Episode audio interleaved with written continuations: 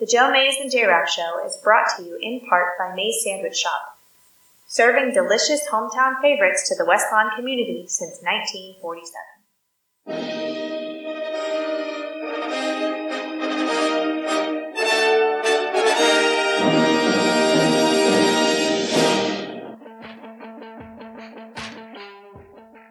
You are listening to the Joe Mays and J Rock Show, bringing you the latest news and commentary on baseball, The 0-2 pitch, swing and a miss, struck him out.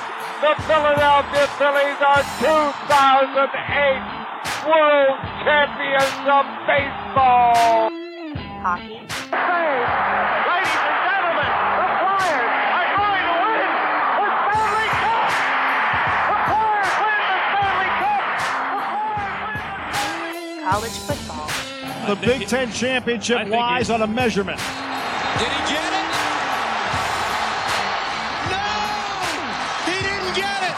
Penn State home! They brought back the fun, they brought back the excitement, and now they brought back a Big Ten championship. The Penn State Nittany Lions are Big Ten champions. and the NFL. He's in! Patriots win the Super Bowl! Brady has his fifth!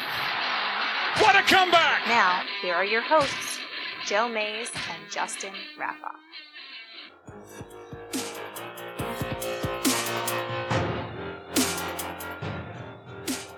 Well, good evening, everyone, and welcome to the 235th episode of the Joe Mays and J Raff Show. I'm one of your hosts, Joe Mays, and sitting next to me, my co-host, Justin Raffoff. Yeah, it's uh, good to be here. Um, kind of crazy with the with the weather today that we're you know going to be talking stuff that I, I know technically isn't doesn't start in the fall, but it sure seems that way. Um, but you know it's that time of year. Yeah, it's funny you mentioned that because just this afternoon, I was talking with my daughter Natalie, and she said something to effect, the effect of, "It's not summer yet." I forget what I said, and she was like, "Daddy, it's not summer yet; it's spring." And I was like, "Okay, well, well, you're technically technically accurate because spring doesn't or summer doesn't start till what June twenty first. Yeah, right. It's right around there." I said, "In two ways, you're wrong." because calendars can be perceived perceived in multiple ways. One, hmm. summer starts generally when school is out. Like when school is out, it's summer. Two, meteorologically, June first is the start of summer, and that made me think. I was like, well, technically, like summer doesn't end till the end of September, September twentieth, twenty first, twenty second, whatever it is. And by then, like we were in full football. Like September first is fall. Like it could be ninety eight degrees, but when the calendar says Yeah. September first, I'm like, it's fall. Well, no, that's I feel the same way. You talked about summer starts when school ends. I feel like summer ends when school starts. You know, like that's Well, yeah, I mean, exactly. For all, like, for all intents and purposes, it is done. You know, like it, it's it's over. And that's fine, but yeah, now it's summer, yeah, it, it's summer now, and it feels like summer And- today. And I, you know, I wasn't. I was obviously not being a jerk or chiding my daughter. I was because I told her I was like, "Well, you're right. Summer doesn't start till you know another like week or so." Uh, but But don't you ever correct me. don't ever correct me again. Yeah. Um, you know, and also, if you're watching this live or after the fact, I apologize for how pink I am right now because I was just running around at football practice, getting ready for the season with uh, some voluntary throwarounds with the the kids that'll start this uh, this fall for our our middle school team. So. Looking forward to another football season, and with that means pro football right around the corner. And believe it or not, tonight we are starting our NFL preview. Yeah, so you know, I'm I'm kind of excited about this NFL season. I don't really know what to to think when it comes in terms of my teams, but that's all right. We have a little bit of time to form those opinions on on our teams yet, as we usually stack those for our Oh, yeah. precursors like right before the season. Yeah, those are coming at the end. you know, that's not always to say that some of the better teams don't get covered early. Um, and the, you know where we're starting, you know, it, it'll be interesting. Should be interesting as we kind of work our way through over the course of the summer, and and we'll see. You know, sometimes things change throughout the summer. You know, injuries will happen, Yeah. stuff like that. But it, it's kind of fun to start looking ahead because you're like, all right, these teams are starting to really take shape, and uh, we'll we'll kind of see how how this all uh, shapes up heading into the fall. Yeah, so real quickly here, I'll pull up the schedule as it is set right now on jmnjrradio.com. If I can get it to pop up, uh, let's see if I can get that to show. Oh, doesn't want to show. Yeah, so- right. Yeah, as Joe's working on it, just kind of laying out the schedule for when the different broadcasts will be that lay out our, you know, kind of picks or our previews anyway for the different divisions. Um, you know, as we've done in the past, there's kind of a division per show, um, and that'll lead us into, um, you know, pretty much football season. Maybe not quite the NFL season, but certainly the uh, football season. And depending on how things go, or you know, summer can be a crazy time when it comes to the ske- scheduling of the sh- show. Excuse me. Yeah. Um. So you know, but have it kind of planned out, and we should be ready to go for uh NFL season. Yeah, let's see. I'll, I'll try to zoom in there a little more, or zoom out, and that, that's also helpful. Um, zoom in so that if you're watching this live, you can see it. Also, read it off. Obviously, yesterday we were supposed to do the show. Uh, we just delayed it a day, so here we are on episode 235, talking NFC West. Then the plan is, you know, obviously things come up, but the plan is next Sunday night, uh, Father's Day night, to talk AFC West on the show 236.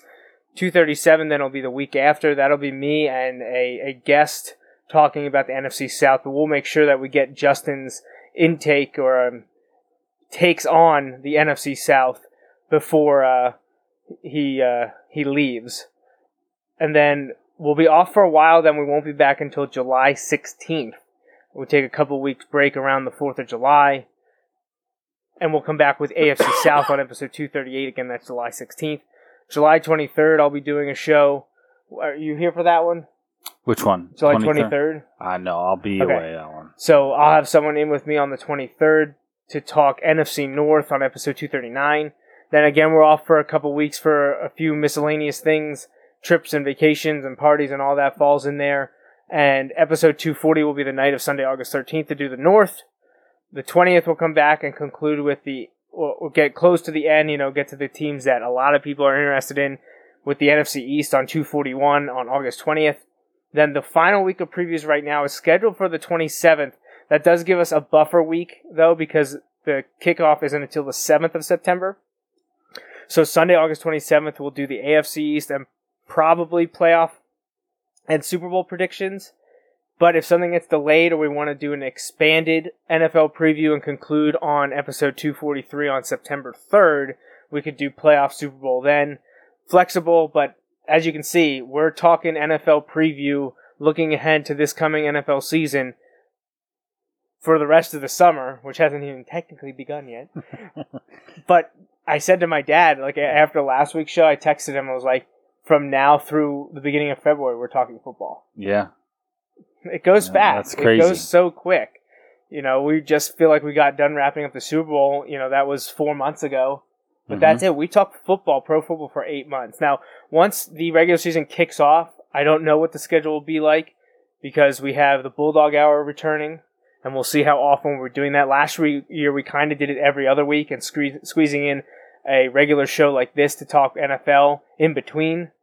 We'll see um, what our schedule and demand is like, but you know we'll try to get at least one show a month in to talk NFL with you all because I know that's that's the biggest topic for our listeners as well as the NFL. And remember, you can see all this stuff on jmnjrradio.com. You can also get a bunch of links. You can watch it live. You can listen live. You can see the updates. You can buy merchandise and, and everything on jmnjrradio.com. And um, go to YouTube, Mixer, SoundCloud, iTunes, Google Play, and follow us on Twitter, Facebook. Send us emails. You can even leave voice me- messages for us. Anything and everything. We, we love to hear from you. And uh, we don't get it as often as we'd like. So head to the website to check out a whole bunch of stuff from us and uh, interact to your liking. All right. So let's get started here. Let's talk about the 2017 NFL season. Start out west and in the NFC, the original professional football league, or at least the one that has had a stronghold on the nation for what 80 plus years now. NFC, last year we saw pretty much the same as it's been over the last how many years? Last three or four years. Yeah. Um, Seahawks, you know, they were the team to beat. Uh, Cardinals there as well. Very good showing from both of those teams. And then you had the Rams and 49ers. Yeah, and both of those teams were just awful, honestly, when when you look at it. And uh, the Rams were. I, I feel like everyone knew the Niners were going to be bad last year, and they were really bad. Maybe worse than people thought, but the the Rams, you know, a lot of people were like, "Ah, well, they got you know the rookie quarterback and stuff, but you know that defense and all those things, they were so they were so bad, you know." Yeah. And I I know there there were a lot of people who weren't that upset at seeing them struggle because felt that was kind of what they had coming after they just moved out of town in terms of leave, leaving St. Louis when it seemed like they had a good thing building there. but you know, th- those those things are really separate when you look at like the business standpoint of it and the, the on field stuff. A lot of times, because the on field businesses aren't necessarily the businesses or the business aspect that is di- dictating whether or not you're moving. Um, but it, yeah, this team, Seattle again, while not the the dominant team they've had the last few years, was still um, kind of the class of this division. Um, a lot of people thought kept waiting for Arizona to turn it on, you know, um, but maybe it, it ended up being that you know New England beating them with a backup quarterback early in the season was probably more on par for where Arizona was than um, than what people were thinking. A lot of people had Arizona penciled into the Super Bowl last year going Yeah. into the season. Well, know, they were coming off they of thir- finished under 500. they're coming off a 13 and 3 season and they dropped back to 7 8 1 they didn't even get to 500 which now looking back on it you know i said that they in seattle had a strong season but i forgot that arizona struggled as much as they did finishing 7 8 and 1 still good enough for second place but seattle who had i thought a down year for them after Right. the last few years uh, 10 5 and 1 won that division by three games Yeah, wasn't even really close, you know. And they were, yeah, they they weren't the same Seattle team that we've seen the last few years. But they, again, in that division, they really tore it up. Yeah, and it's amazing to look at the downfall of the 49ers. You know, you have um, you have a jump up. the rest, the rest of the, the other three teams only managed three more wins than Seattle did combined. So the other three combined Yeah, only right. only have three more wins than Seattle had. Yes, I mean San Francisco went from six and ten to 2010, jumped up to 13 and three, then went 11 4 and one with back-to-back t- titles, improved to 12 and four, but Seattle went 13 and three and won the Super Bowl in 2013.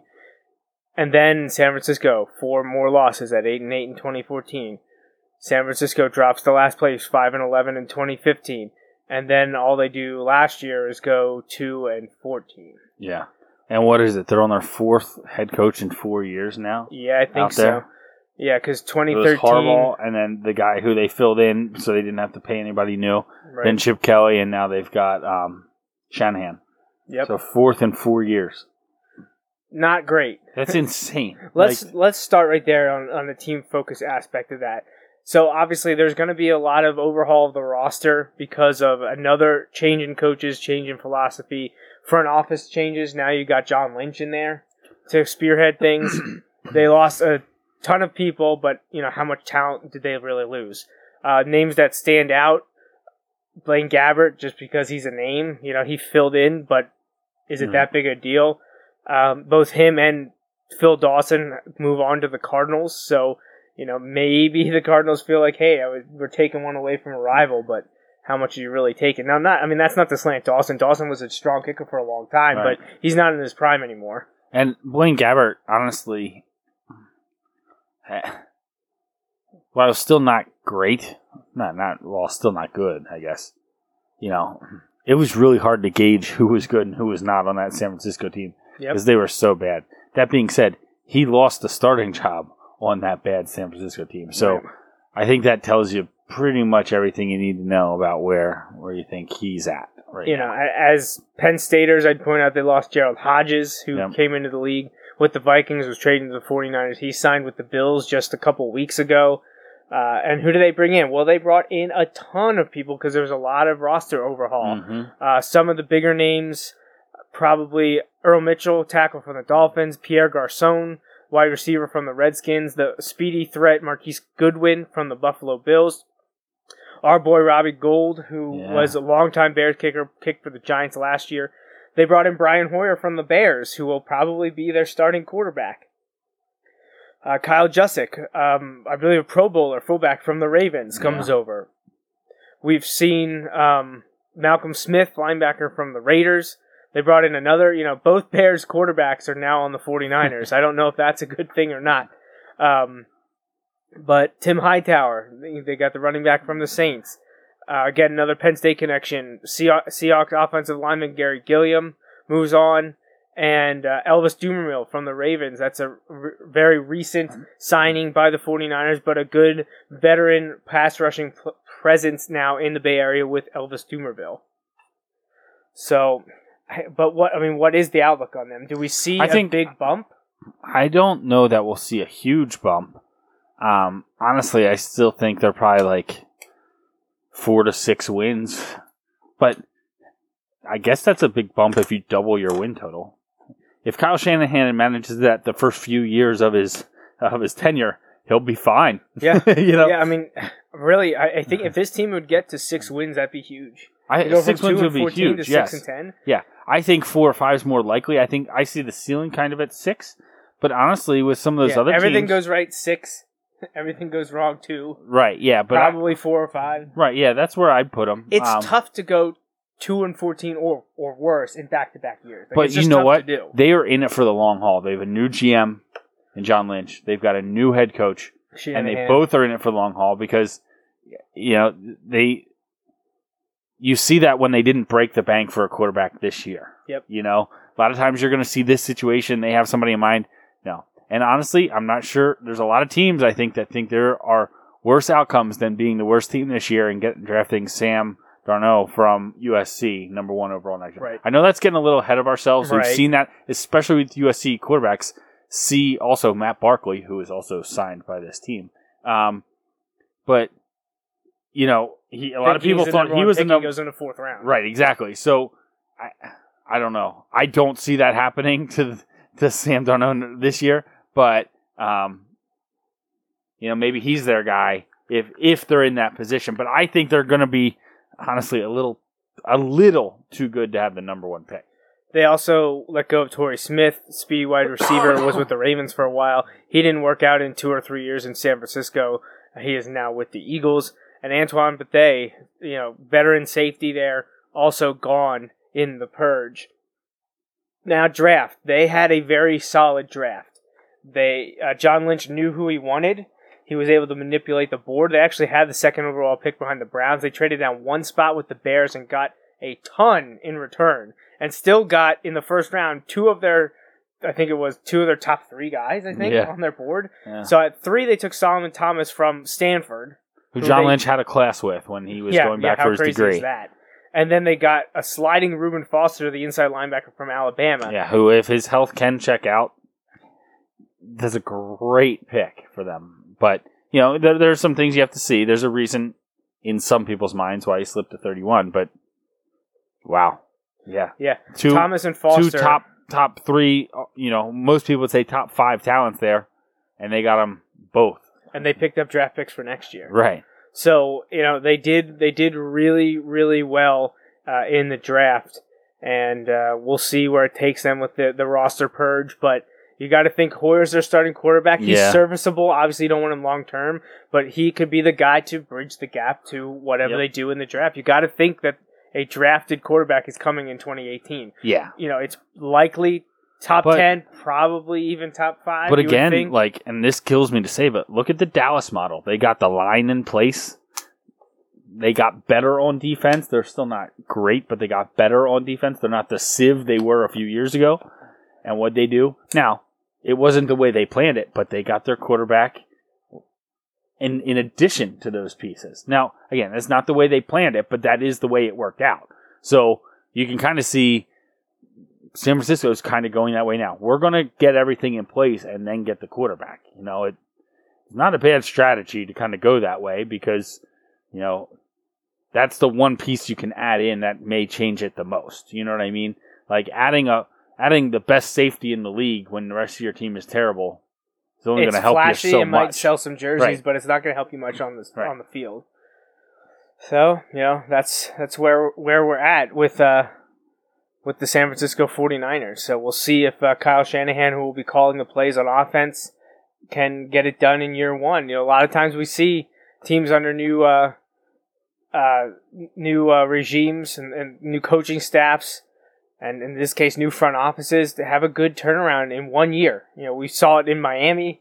You know, about ten years ago, where they went one and fifteen to eleven and five. There's nothing to say the 49ers can't do that. Uh, I see. I agree with Justin. Though I'm saying I, I I'm gonna say five, five and eleven. That's a three. That's a plus three in the win column. Right. You just look at how much they've lost, not just this year, but pretty much every year for the last four years. They've lost a ton of talent. It seems like every year. And obviously not the best, but like it's hard to replace that much of your roster every single year for four years Right. and try and fix it in one. You know, I just don't see that happening.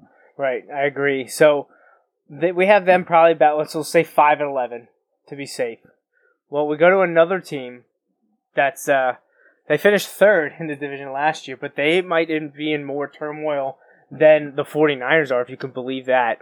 When you bring in a head coach that is younger than the host of the show, things are not probably exactly where you want them to be. Right.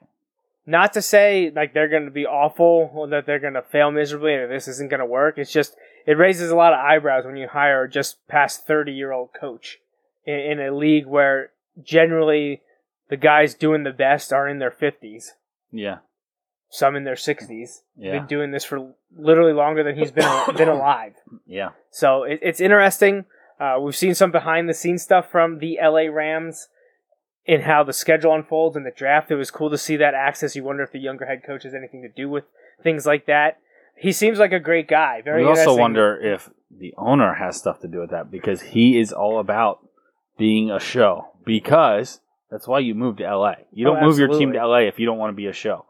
And I don't have a problem with that because it it's the the business of it. You know, you want to be a show. You want to have all that attention, but yeah, it can make things more difficult as well. So the uh, Rams will play in London this year. One of their home games will be in Twickenham Stadium against the division game against the Cardinals.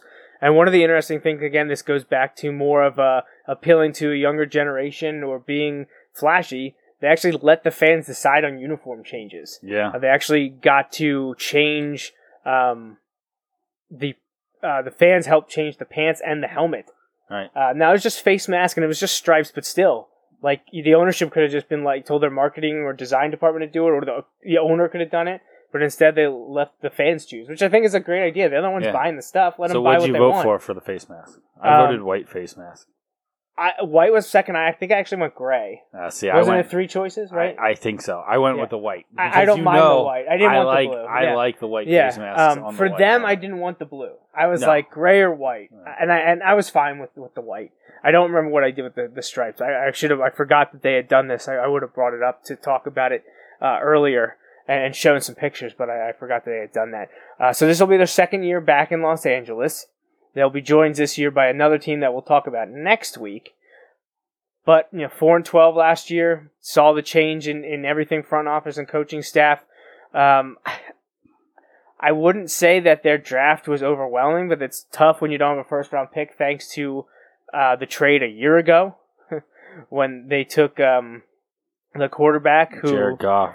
right Jared Goff, who only played a half half the year. Yeah. You know, he sat out for a while, but you know, they have to go with him, right? Like he has to be the Well, guy Your now. other options are Sean Mannion and think he's from Dylan and. Dylan Thompson. I don't even know who Dylan Thompson so you're is. going with Jared Goff, right. the, I think the big thing last year is they either he was ineffective or they didn't give him enough opportunities to go with Todd Gurley because in 2015 he was a stud.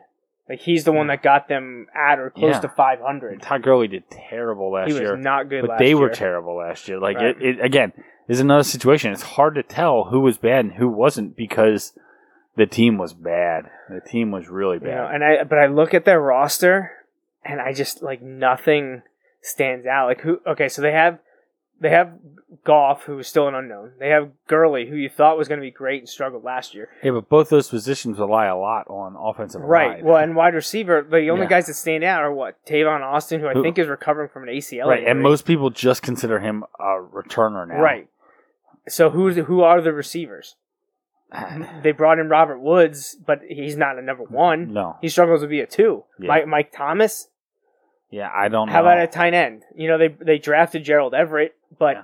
who's the guy that stands out? And like you said, offensive line. I mean, Greg Robinson has been a bust. Yeah. Roger Saffold looks strong, and they even brought him back after you thought he was going to the Raiders a few years ago. And but you're paying him to be a guard. Now you brought in John Sullivan, who's a, a veteran and a great guy to have at center. But you know, unless some of these guys step up, oh, and Andrew Whitworth was a good acquisition Yeah. as well. So you know, if so, if um, Robinson and Whitworth can man the tackles, uh, Saffold inside with probably Jamon Brown, Sullivan in the center. There's a veteran presence there, but how much talent is left? How much do some of these guys have left in the tank? Defensively, you know, they all have had a strong defensive line and Yeah. rushing position for a long time, but I think they're transitioning to a different scheme. Sometimes that can help.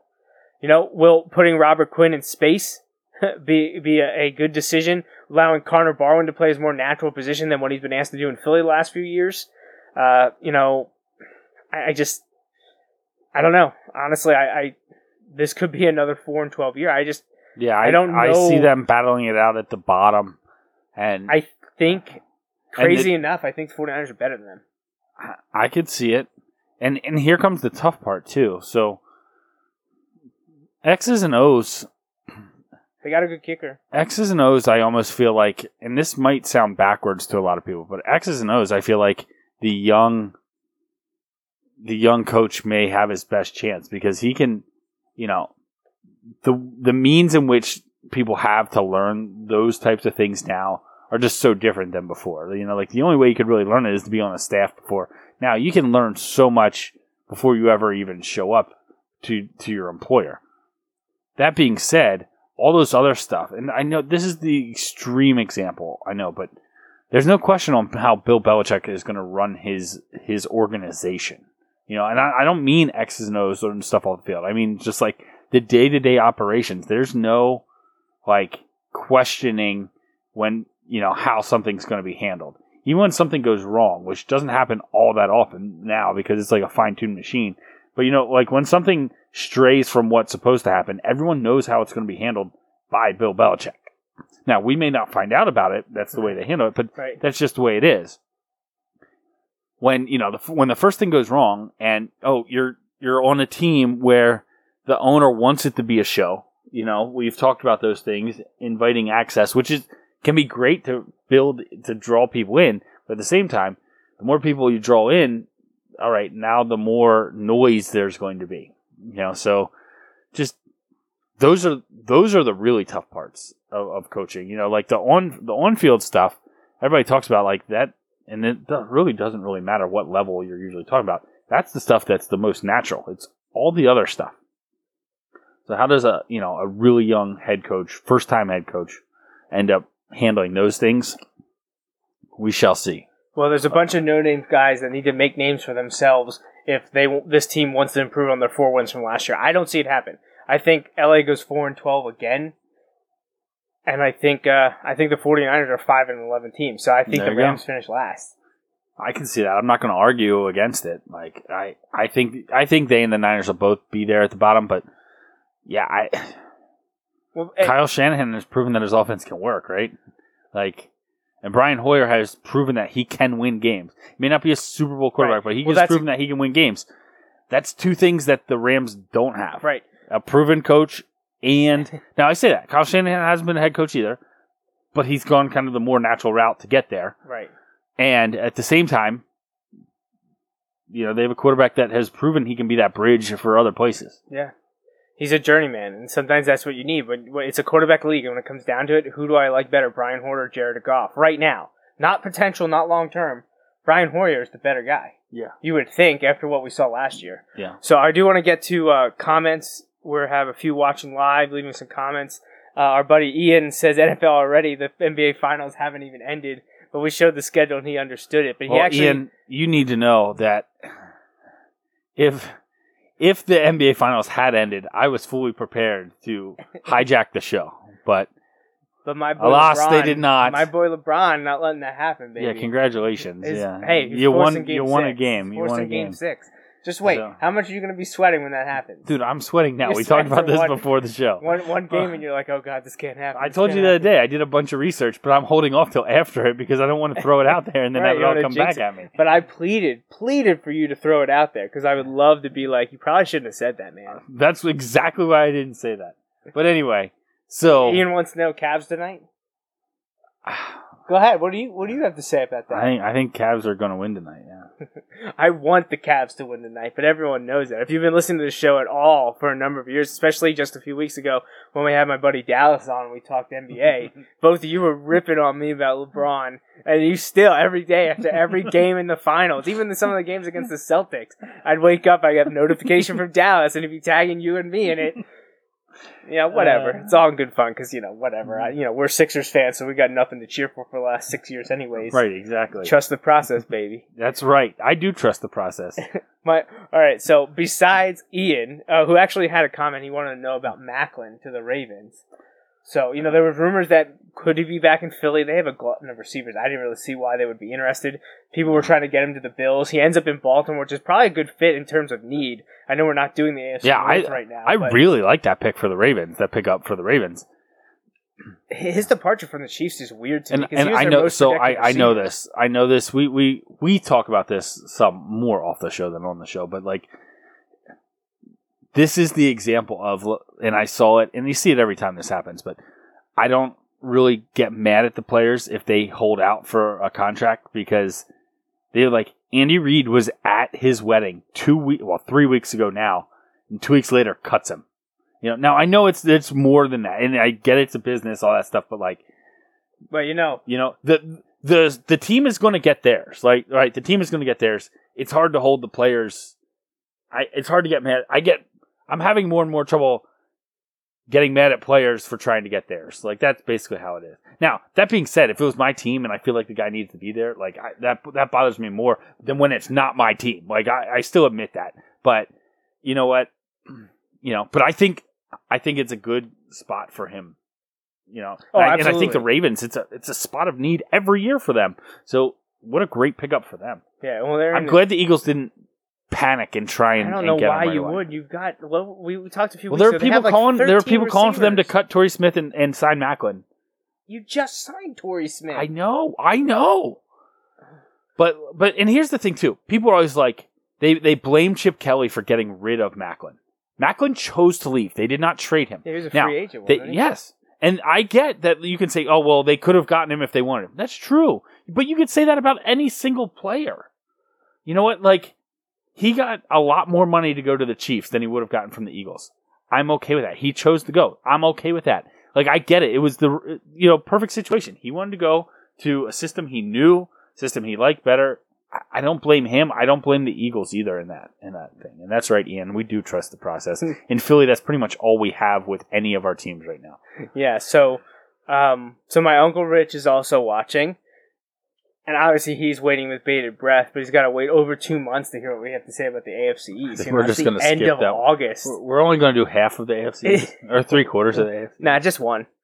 Only one team matters in the AFC East. That's So- that that is true. That is true. Only one team does matter in the AFC East. That's right, the Buffalo Bills. so, uh, my uncle Rich says, and I'm guessing this is uh, back to our 49ers talk, though it could apply to the Rams. He says, get Colin Kaepernick. to be honest, and, and I get it, and and Kyle Shanahan has listed the football reasons why he doesn't fit his system, and that's absolutely right. I don't. He's as good as Brian Hoyer. Oh, yeah, I'm not going to argue better. that, but Brian Hoyer's a better fit for him there. Like I get it. I he'd be the best quarterback on the Rams right now. Right now. probably. But I, I, I- feel he's too there's much to of it. a system quarterback, and they have so much equity in Jared Goff that like No, oh, I, You I completely agree. you're stunning development. I, I agree. in. I agree. The Rams aren't in it to win this year. The 49ers aren't in it to win it this year. No, I agree. And if you now, he's coming like the 49ers is old team, so there's a reason he's not there. The Rams need him in a talent way because I agree he's probably better than Jared Goff, but it, they can't stunt his development. They went all in with him last year in the middle Right. of the year. They have to continue that. No, I agree. Colin I agree. Kaepernick could take up an entire show if we really wanted it to. We could talk about that the entire summer. I know that's what you want to do. Not. I know that's what Let's you want to do. So please. I'm asking you, Uncle Rich, to just please uh, try and swing that. Make that comment every every week. um so yeah so um my uncle's buddy steve's also watching and he's loving that we're already alluding to the patriots you guys need to calm down we you got saw 10 weeks you saw about the rings, right? oh god 283 yeah, I saw it. diamonds. like but it's great like The i first hate it but I the love first four the times I saw it, I'm like, I don't get it. you don't And then I was like, oh, Oh yeah, they will never let that one go now. Yeah, it's just like every year, every eighteen months, someone gives them something. To do you remember back go. when we were in high school and like Boston was the city of lovable losers? Like, yeah, that that seems like a long time ago. yeah, Yeah. the golden years. 15 like 15 years ago because everyone was all about the Patriots in uh, the 2002 Super Bowl. Like I, for the most part, obviously. no, No. no. But you know when I was uh, the 2004 Red Sox, like the 2004 Oh Red no, Sox, absolutely. You're just like, oh my gosh, like because 2003 we were all like, "Oh my gosh, this is the worst thing ever. Right. Nothing has ever happened worse to a to a city to a sports team in the history." You know, Aaron freaking Boone. like I watching that live, I was just like, I cannot believe that just happened. right. But then it got even better a year later. Yes. That, at that point, you were like, I can't believe that just happened. Right. Right. Yeah. Yeah, so that was anyway, great. man, we've come a long way. We have from- come a long that. way. So, um, yeah, let's. Ian's talking basketball still. He's talking about trusting the process. So, oh, he, oh no, he wants to talk about Lonzo. And we should invite LaVar on the show. Big baller brand. Oh gosh, yeah. Well, that would certainly get our name out there, huh? Yeah. How much are you willing to sacrifice the the the, the show for for ratings? Because that is what everyone does when they have Lonzo on the show. I do Anyway. it. I do it.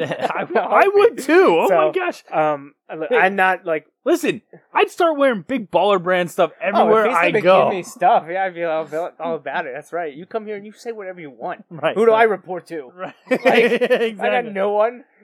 I, I don't to answer Ian's question real quick. I don't want Lonzo in Philly, not because I don't like Lonzo, but because I don't want to draft somebody who I know is gone to LA before we can even sign him to his first contract deal. Right, Like right. you know you're not going to be able to keep him. Um, honestly, I really like the kids from Kentucky. Uh, I Wait, the Lakers are going to draft Josh Jackson. Who who is the point guard? I thought they were all in. Who, or no, that's the number one pick. that's that's the Going thing. to Boston. Yeah, they're getting Um, the Fultz kid yeah, from yeah, yeah. Washington going to Boston. Then yeah, like I I really like. Is it I- Markelle? So Markelle Fultz? It might be yeah Something like that. yeah. I- I like blanking. Monk and um, De'Aaron Fox. I don't know. It Is might be Monk's because I saw them play. Yeah, Monk and De'Aaron Fox are both. Oh, they're both Kentucky. Yeah, Kentucky. Yeah, man. yeah. So I don't know. We'll kind of see. So eh, I I- the only issue I have with Lonzo is that I, I feel like not the only. The biggest issue is that he. I feel like what you get him to three or four years and he's going to L.A. Eh, LA should just take him and end it. End the suspense. right. Just But if him. you're L.A. and you know he's coming to you, why take yeah, him? true. Like I, So we'll my see. Uncle Rich has a rebuttal about the Patriots comments and all that stuff that we talked about from 15 years ago. but he says when he lived down in this region, he lived through those years and felt collapses like the 1964 hmm. Phillies. Yeah, thank goodness I wasn't there. We Thank- got to see the flip side of that. The Yeah. Phillies that were good in our generation, flip side of that, overcoming what seven down Yep. with like seventeen, to play. go. Yeah. That was wonderful. Yeah, that was great. That was great. So there's always two sides to every every sports story.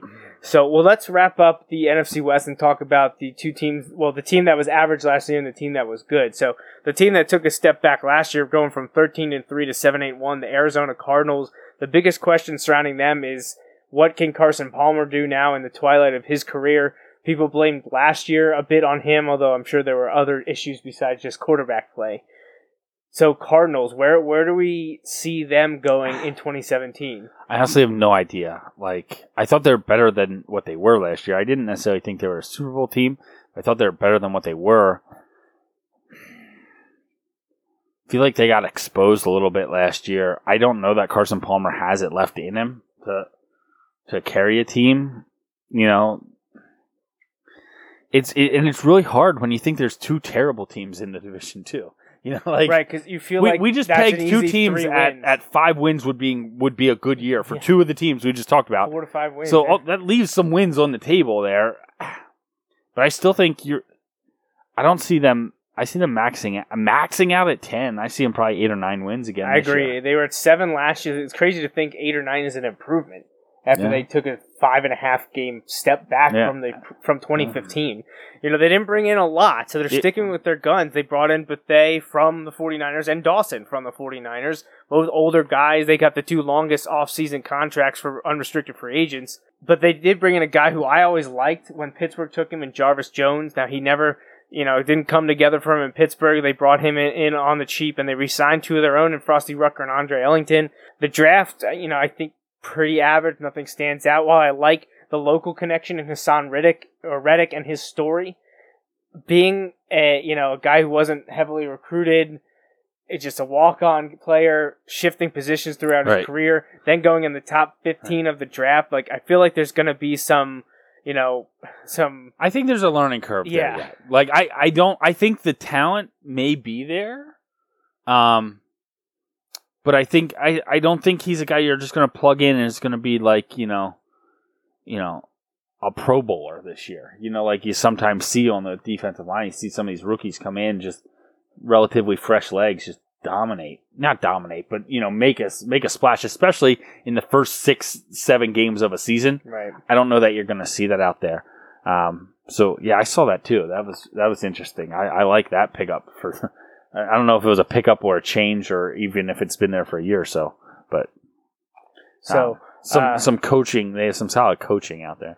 Yeah. Oh, It is I'm telling you, by the way, if you haven't seen, um, if you haven't seen the Bruce Arians like the the NFL Life or Football Life on NFL Network, his is crazy. It- It's it's, it's cool. He's a Pennsylvania guy. Um, he's from like York County, I think, Yeah. and was the Temple coach. So, um, Yeah, and he's done quite well. Yeah. For uh, he's from Paterson, New Jersey. That's where he was born, but he went to uh, William Penn, who Yeah. actually the Bulldogs um, from Wilson. You know, our our high school here. They were supposed to scrimmage York William Penn. Uh, it, later this August, it just actually got got changed, but that's where Bruce Arians went to high school, uh, and then attended Virginia Tech. But he was um, a big time guy with the Steelers from 27 to 2011, and then he was in Indianapolis for the year and kind of was the the guy out there. Uh, Yeah. You know, because of uh, the the, uh, the health situation uh, in Indianapolis, and then you know he left the next year and has been in the Cardinals since 2013. And how about he was the running backs coach at Alabama under Bear Bryant? I did not know that. yeah, he was head coach at Temple for uh, six seasons, Yeah. 83 through 88. Yeah. Uh, so you know he's been around, and he's uh, you know he's already been NFL Coach of the Year twice. Yeah. Once with the Cardinals, once in the, in the great job he did with the So Colts. like, yeah, that's why I struggle to say they're gonna they are gonna struggle again, but I don't know. Like the roster, a lot of last year, I felt like they just weren't good enough. You know, like, and so I I didn't see the big changes in the roster that make me think, oh, they got a lot better. Like I don't know that the, they were the second place team last year. I don't know that they're good enough to be the first place team this year. Like I, I still have them as second best team in the division. Yeah, I, I look at their schedule and I think they need to start strong or have a good middle of the year because the last three weeks are against all teams that I think many consider potential playoff Yeah. teams. You know, when you have the Redskins, the Giants, and the Seahawks, two I of would say three I on would say maybe road, four, maybe four of the well Tennessee probably teams don't consider them, but I think they're I think they're bubble. Right, yeah. bubble. You know, see, but they have to win the games against the Rams and the 49ers. The nice you thing for them- can't drop one of those. Or- five of their last eight are at home, Yeah. which means they start well the first three. Oh, sorry, no, I, yeah, It- they're on the road the first two weeks. Yeah. So that's they have that's four of their first seven are on the road. Actually, five of their first eight are on the road, including a bye week in there too. So they need a they need a fast start. They need to beat up the you know the cellar dwellers in their division, and then they got to finish with uh, you know a couple tough tests in December, and they play on Christmas Eve and New Year's Eve, and the last one's at Seattle. So if they have to win to get in. That's a tough task for them. Yeah, not just Seattle, but at Seattle. Not a not a fun one. No, not an easy place to play. So I think we're all in agreement that the Seahawks are probably the team to beat again. There's not show much me, in front Show of me it's not them, right? Yeah. So I think the um, the biggest thing for them is they've kind of had an off season that's been a little crazy just because they were largely irrelevant last year. Like people Yeah. talked about them. It was a down year. You know, Russell Wilson was injured and not playing well. You know, there were questions already that when the season began about Marshawn Lynch. Is he going to come back? And he didn't end up coming back. And obviously now we know he's back, but not in Seattle. So it's been tumultuous. You know, they kind of invited with the personalities they like, and but that's Pete. Car- I mean, Pete Carroll belonged at USC, and that, he belongs in LA right now because that's the type of coach he is. He belongs Yeah. at the Rams or the Chargers, but he's up in Seattle. But I mean, you look at the personalities on there, big personalities that have paid off well. You know, a few years ago, but now you know with the the, the Well, every- Bennett's when, and, when and you're the winning, Shermans. when you're winning, everything's fine. yeah. But and, when you're and not, by winning, I mean they were winning big. They won a Super Bowl. Could have, should have, would have won a second Super Bowl. Like I know when you get in the NFL, it's all about your position and getting the money, and I'm fine with that. But the thought that these professionals can have an offensive versus defensive mindset and not play as a team is just ludicrous to me. And, and the ultimate team sport that you can just draw lines like that and be like, Oh, yeah. And best of all, that their defense is- isn't even that good last year. No. I mean, st- I don't. That that sounds really bad. They were good.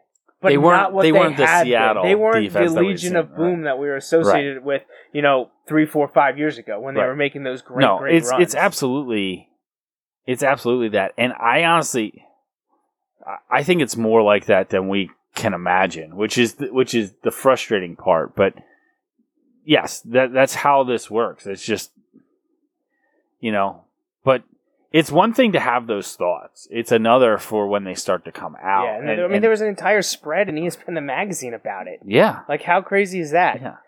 But this is, like you said, this is what Pete Carroll teams thrive on, and you you live by it, you die by it. And Yeah. that you know, if they win this year, by that I mean you know have a, another good season, make a deep playoff run. You know, it won't be an issue. It actually it'll start being a story. They'll talk about you know that'll be the story how they've overcome all this stuff. But if, if they if they struggle, then then everybody then it then it starts to go bad in a hurry. Yeah, I mean, they were fifth in total defense. They surrendered over 300 yards. Well, and then game. you can look for Pete Carroll to leave and jump ship before the whole thing goes south, like he did at USC, right? Totally. Why? Why wouldn't he? Yeah. So you know, but you know, I don't. That stuff just like that just grinds my gears. That kind of stuff. Um, you know, they weren't the worst. Obviously, like they were a top five team. They're they were fifth, I think it was last year. Um, in what was it that yards? Is that what I said it was? This, No. this isn't sorting for me to verify that. Yeah, they were fifth in total yards surrendered per game. So, but when you're when you were first for three or four years in a row, like you took a little step back. Right, right. And yeah, the offense didn't perform. And I know firsthand the offense didn't perform real well because I took Russell Wilson thinking they were going to have an awesome, awesome year, and it just didn't didn't work out that way. So I don't know. We'll see what's in store from this year, but The key is going to be their offensive line. Their line was terrible last year. No one had a chance to be good. So if they can turn around, the offense can be a little more productive, and the defense can hold their own, be a top five defense. There you go. You're probably looking at 11, 12 wins again. Honestly, in this division, if you get improved yes, slight improvement on offense and steady on defense, you're probably 11 or 12 wins because we just said like I don't think I don't think the other teams are that good. right. So the Seahawks were eighth against the pass on defense, and they were seventh against the run. I think they win 11 games. I, yeah, I probably agree with you. I think you know because what else is there? I mean, they could they could go six and zero against their division. Do I Yeah. think they will? No, they'll probably go five and one. right. Like they, but they, that's the problem with them right now is they always have a hiccup against like the Rams, like at Yeah. least one game a year, sometimes both. yeah. They can't beat the Rams. It's just so weird how some teams just have their number. But th- we've seen it, and this isn't just me talking, and the stats back this up. We've seen it with the Dolphins and the Patriots. right. You know, I think last year was the first time in a few years the Dolphins didn't beat them one time. You know, A- and they're, the Dolphins are the biggest hill to climb for the Patriots. The rivalry is probably bigger with the Jets, but I think that's just because of location, the cities. Like the Dolphins, for the most part, over the last fifteen years. Now, there's trust the Dolphins had some terrible years, but the Dolphins still managed to p- pick one from them Right. so there's always seems to be these teams that something about them just it just eats away at them, and, and the Rams kind of have been like that for the Seahawks. So, uh, but the Seahawks they lost their kicker. Stephen Hauschka went to the Bills. Yeah. Stephen Hauschka, not the same Stephen Hauschka though of, of He's fallen off as the team is fallen. Yes, yes, and he missed a, a chip shot that would have won the Arizona game last year that ended in a tie. Um, he he was still okay, but he was not not the kicker of years past last year. They so- brought in Blair Walsh to replace him. So I think a change of scenery is exactly what Blair Walsh needs. Yeah, but, the problem is you're going from Minnesota, and for a long, long time had been a dome stadium. Now he's kicking in Seattle. yeah, that's true. They did. Um, I mean, they lost a couple offensive linemen, uh, Gilliam Yeah, but I don't- Sowell. I like Gilliam because he's from Penn State, but I don't see any loss they have on the offensive line is devastating because they, they got it together late in the season, but they were whew, they, they replaced him with two um, young veterans that haven't lived up to the hype in Luke Joeckel and Oday Aboushi. The the biggest um, acquisition is Eddie Lacy, who Yeah. everyone's been who, by the way, made weight. his second weight second thing, weight thing uh, weigh in he's made.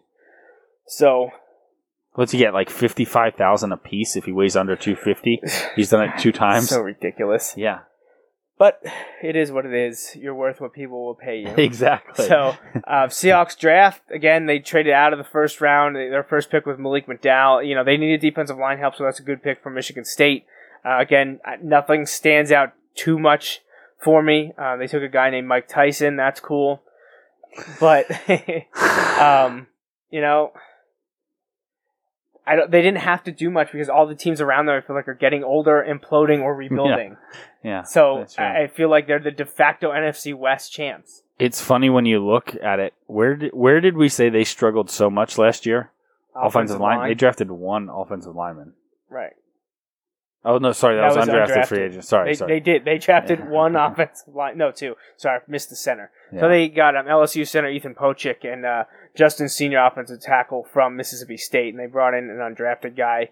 So I mean, they probably actually have big big things for the LSU center to take him in the second round. They probably Yeah. think he's going to start. Yeah. Uh, well, you know what? And I know this is really generalizing, but you know, some of those forgot S- they have Justin Britt. those so. SEC linemen, man, some Well, big boys, I mean, some he- big boys. he could uh, he could shift the guard. Actually, this roster lists him as guard, so they might be putting him at guard. I forgot they had Justin Britt. He's maybe Okay. their best offensive All lineman right, was so Jermaine so maybe so. they're there. Maybe you can get a step up from Luke Joeckel.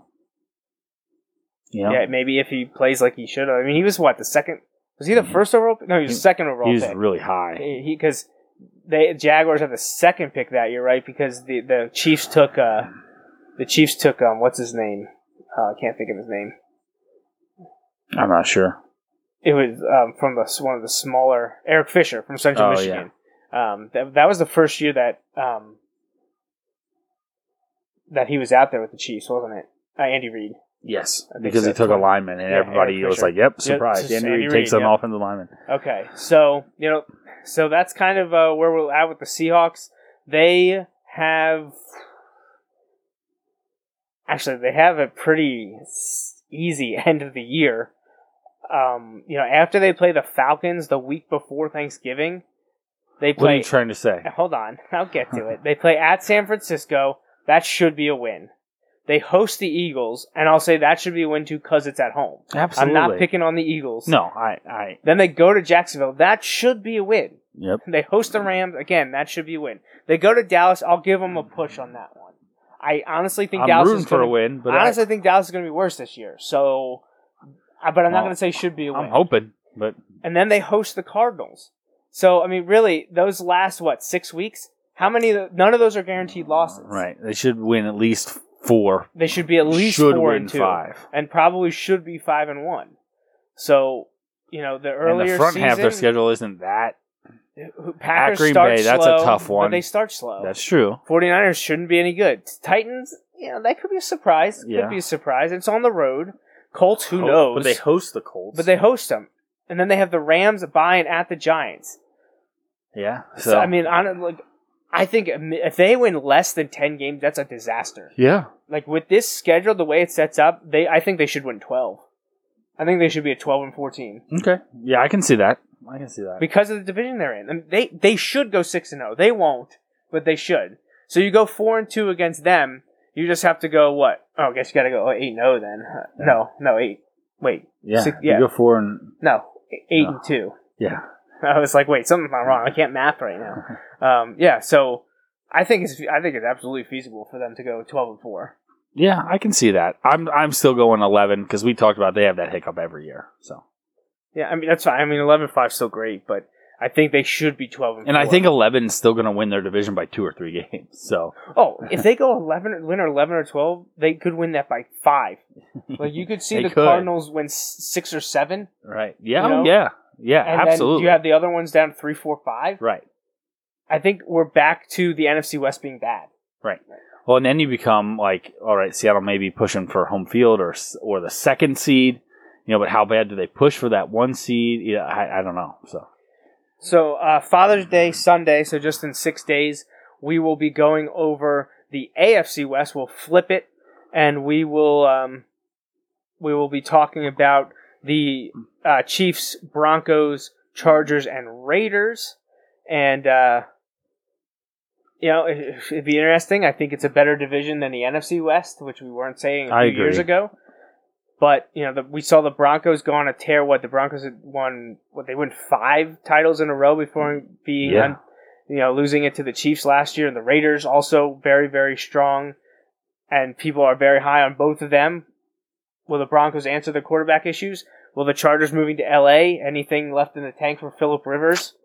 we'll see. We'll, we'll see what happens. they loaded up on some wide receivers. So, Yep, we'll they, see. they did. So we'll see what happens in the AFC West next Sunday. Before we go, um, Ian's back with more Kaepernick, but it relates to the NFC West. So he says, What are your thoughts on the Kaepernick situation? If no one is going to sign him, why wouldn't Seattle sign him if Pete Carroll talks so highly of him? I, I think it says a lot that Carroll was so high on him, and then they went out and signed another guy who, you know, doesn't exactly have the track record that Kaepernick does. Um, you know, yeah, I honestly don't know what to make of it. I you know, well, I mean, they were having some issues. Oh, it's not on here. I, I can't even remember his name. That's how the name doesn't stand out so much that I don't even remember his name now. The, the guy that they decided to sign, because Trevone Boykin, who's Okay. immensely talented and athletic, is also getting in off the field issues. Right. They need to And- bring in another guy, and they go Right. with him over Kaepernick. yeah, and I, I yeah, I'm not even gonna. I, I feel like it's one of those things where Pete Carroll didn't know what to say, so you just talk highly about the guy. Right, Like I, I like he didn't want to pile on and say anything negative. Right, because no matter what you say, you'll be treated as being for or against him. So Right. he just praised him and then just didn't sign. So it's kind of like, you know, kind of covertly saying you're not the guy for us, yeah, while not like publicly shaming him. right. You know, I I do know, and I have heard some people talk that it in the NFL very much the the mindset of a backup quarterback needs to be different than the mindset. Well, it has to be about the, team and not about yourself or Right. some, that you, something that you consider bigger than the game. Right. And- And, I don't know that Kaepernick right now, and I, I said I don't know, but I don't know if Kaepernick right now has the mindset of a backup that they're looking for. Does that make sense? Yeah, I, I don't. Well, Like, like you said, we could do an entire show on some of the multiple angles on this whole thing, but a starting NFL player can have whatever you want to call it, motivations and or baggage or whatever is, you know, both criminal, familial, um, educational, like anything you come up with that could be seen as a negative. If you're better than 98% of the guys, you're playing. It doesn't matter because in the end, it's all about just winning. And why is it about winning? Because for the more, majority of people, you know, ownership, front office, and fans, it's about winning. And for some, it's about the money. Right now, Colin Kaepernick's on the field talent isn't translating into wins. So no one wants to do with it, deal with him because there's so much attached to it because the media has focused on him for nearly the last year. And if he's when he if he was doing all his um, activism when he was leading the 49ers to 12 win seasons, it wouldn't be as big a deal. And and you know what? I, it's an interesting thing to think about. How how would his actions be perceived if those things were more public before? You know, I, I word it that way because I'll be honest, I don't know his actions before. You know what I mean? Like, A- And that's where the I think the schism is because people saw this as a way to get back in the limelight because he had already lost his job. Right. He was already not the guy in San Francisco Right. anymore. When Harbaugh left, he became the shell of himself. He was unable to adapt. Right. People started to take advantage of his weaknesses, and he no longer was a top 10 quarterback. Some would say he never was, but the results on the field and in the win column, you know, said otherwise for a couple Right. seasons. And I think I think what it it has hurt him. Now he was there, so he may be part of this, but it hurt him to be in San Francisco of all places the last few years because the team was terrible. yeah. The team was terrible, and we just said it's really hard to tell who is good and who is not from that team at any position because they were so bad, so bad. And and so I, I just think I, I think it's tough. I think I think from no, I'm not even. Oh, we'll talk about it after the show. But you know, I just think um, when the Seahawks signed, here it is Austin Davis, who was a starter, I believe, for the Rams for Yeah. you know a little bit. two games. When they chose him over Kaepernick, like I said, that kind of was like, you know, the back alley way of saying like he's just not doing it, as in Kaepernick's not doing it. And Pete, who praised him and is a guy that you think he would mesh well with, if he wasn't ready to pull the trigger, I think that says a lot. I still think- I'm not a Pete Carroll fan, Right. And I, I think I still think he'll end up on a team when one of the guys goes down hurt because somebody's going to get hurt somewhere in the next month and a half, and I think by the end of September, I think he's on a roster. That's my take. I think Because here's the thing. So okay, right now, but like as we get closer to that to that to that season starting, right? The wins become more important, right? The, Yeah. the focus on the wins becomes even more. And you're telling me a team is going to be like, you know what? Now, again, I, I don't know, but this is my team. I, I feel like Colin Kaepernick, even even if he's a system quarterback, is better than Austin Davis. That that's my take. You tell me a team like Pete Carroll is going to be like, you know what? I think like if Russell Wilson goes down hurt, you- know, I think we're going to just ride with Austin Davis. I don't know. Maybe that one situation they do, but if it happens in a couple places, But I don't. What I makes don't know it any different happen. now than it would then? Like, what if you're like, man, we really need to have a good backup? Well, because I think it's quarterback." more pressing issue. Shouldn't in, you have him in your in system August. now? Then Yes, but see, I feel like I don't know. I, I just feel like in the moment, people are going to be like, ah, well, people who I, I- don't I don't want to get into it. I, Yeah. well, because we could go on for another hour. Right, and and Um, everything goes back to certain issues here too. Not right or wrong. You know, there there are there Well- are aspects of this that are just facts. Like We- I mean, the, the he big thing. he he is a polarizing figure. we- like we- that's a fact. We talked about it when it came up last August. Um, we we uh, talked about it when it came out last year and everything started. You know, and just recently was it Mara that said that he got more people reacting to the Giants Yeah, signing Kaepernick which- than Yeah, than but my else. my issue with that is you left Josh Brown on your team last year after he admitted beating his wife, and then and yet c- c- the Kaepernick thing, like okay, like you, I understand that, but if you're willing to take a stand and say, oh well, you know, I want to give quote unquote second chances to guys for a guy like that, like Josh Brown, then I, you know, I'm just like, uh, and and that's the same thing in Seattle. If it's the talent issue, then you know what, don't have him on the team. And like you said, I think a big part of it is talent because teams are going to want to win, and that's why I think the true the true test will be when those games are closer. When those games are closer, what's it going to be? I mean, that's And- a that's a risky, I- I risky agree. business move. I to agree. not have him there learning now. But but at the same time, I think you know it's it's easy to think that when you don't when you don't think Russell Wilson's going to get hurt, or when you don't think Carson Palmer's going to be hurt, or when you don't Last think year, like one of those guys is close to to be being hurt. Right, you know what I mean? Like I think that it's easier right now when you just when you still have everyone, not just Seattle, everyone has these high expectations and these like you know visions of grandeur for the season, and nobody's going to have you know, we, we won't have any major injuries this year. You know, like I think that's everybody's thought process right now. I think you know when somebody busts their leg up in the third preseason game, yeah, somebody's gonna. well, I mean, I, I believe I, I get it. Like, and and if the talent's not there, then he shouldn't be on the team. But like, like you said, Trevone Boykin, how, how many DUIs is he going to have before? And and that's something that actually endangers someone else. Like, actually endangers someone else.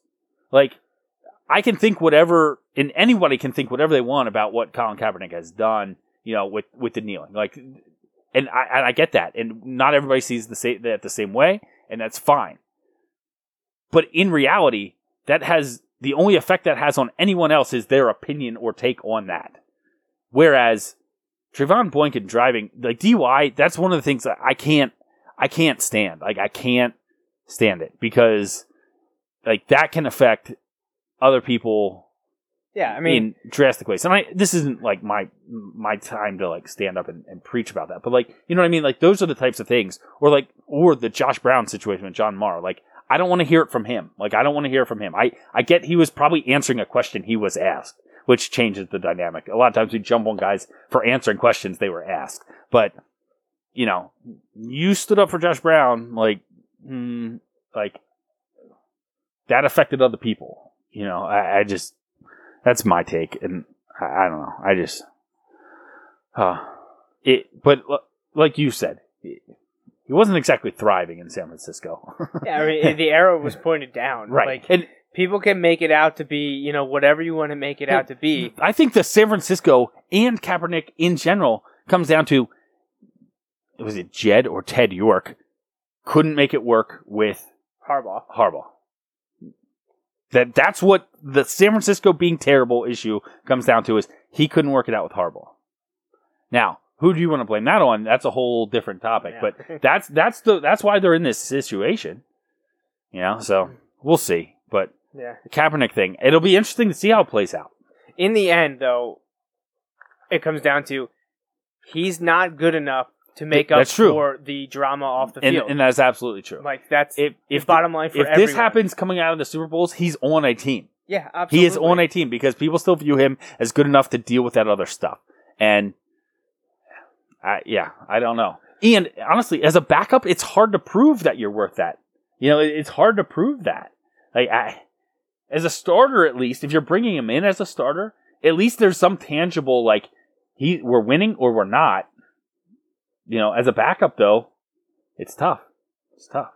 So the NFC West picks were we were pretty much in agreement that the excuse me, the Rams and the 49ers are in the basement Still bad. there. Probably 4 or 5 wins for them. Cardinals ran around 500 7 to 9. Seahawks run away with the division 11 to 12 wins. Only one playoff representative from them and that would be the Seahawks. All right.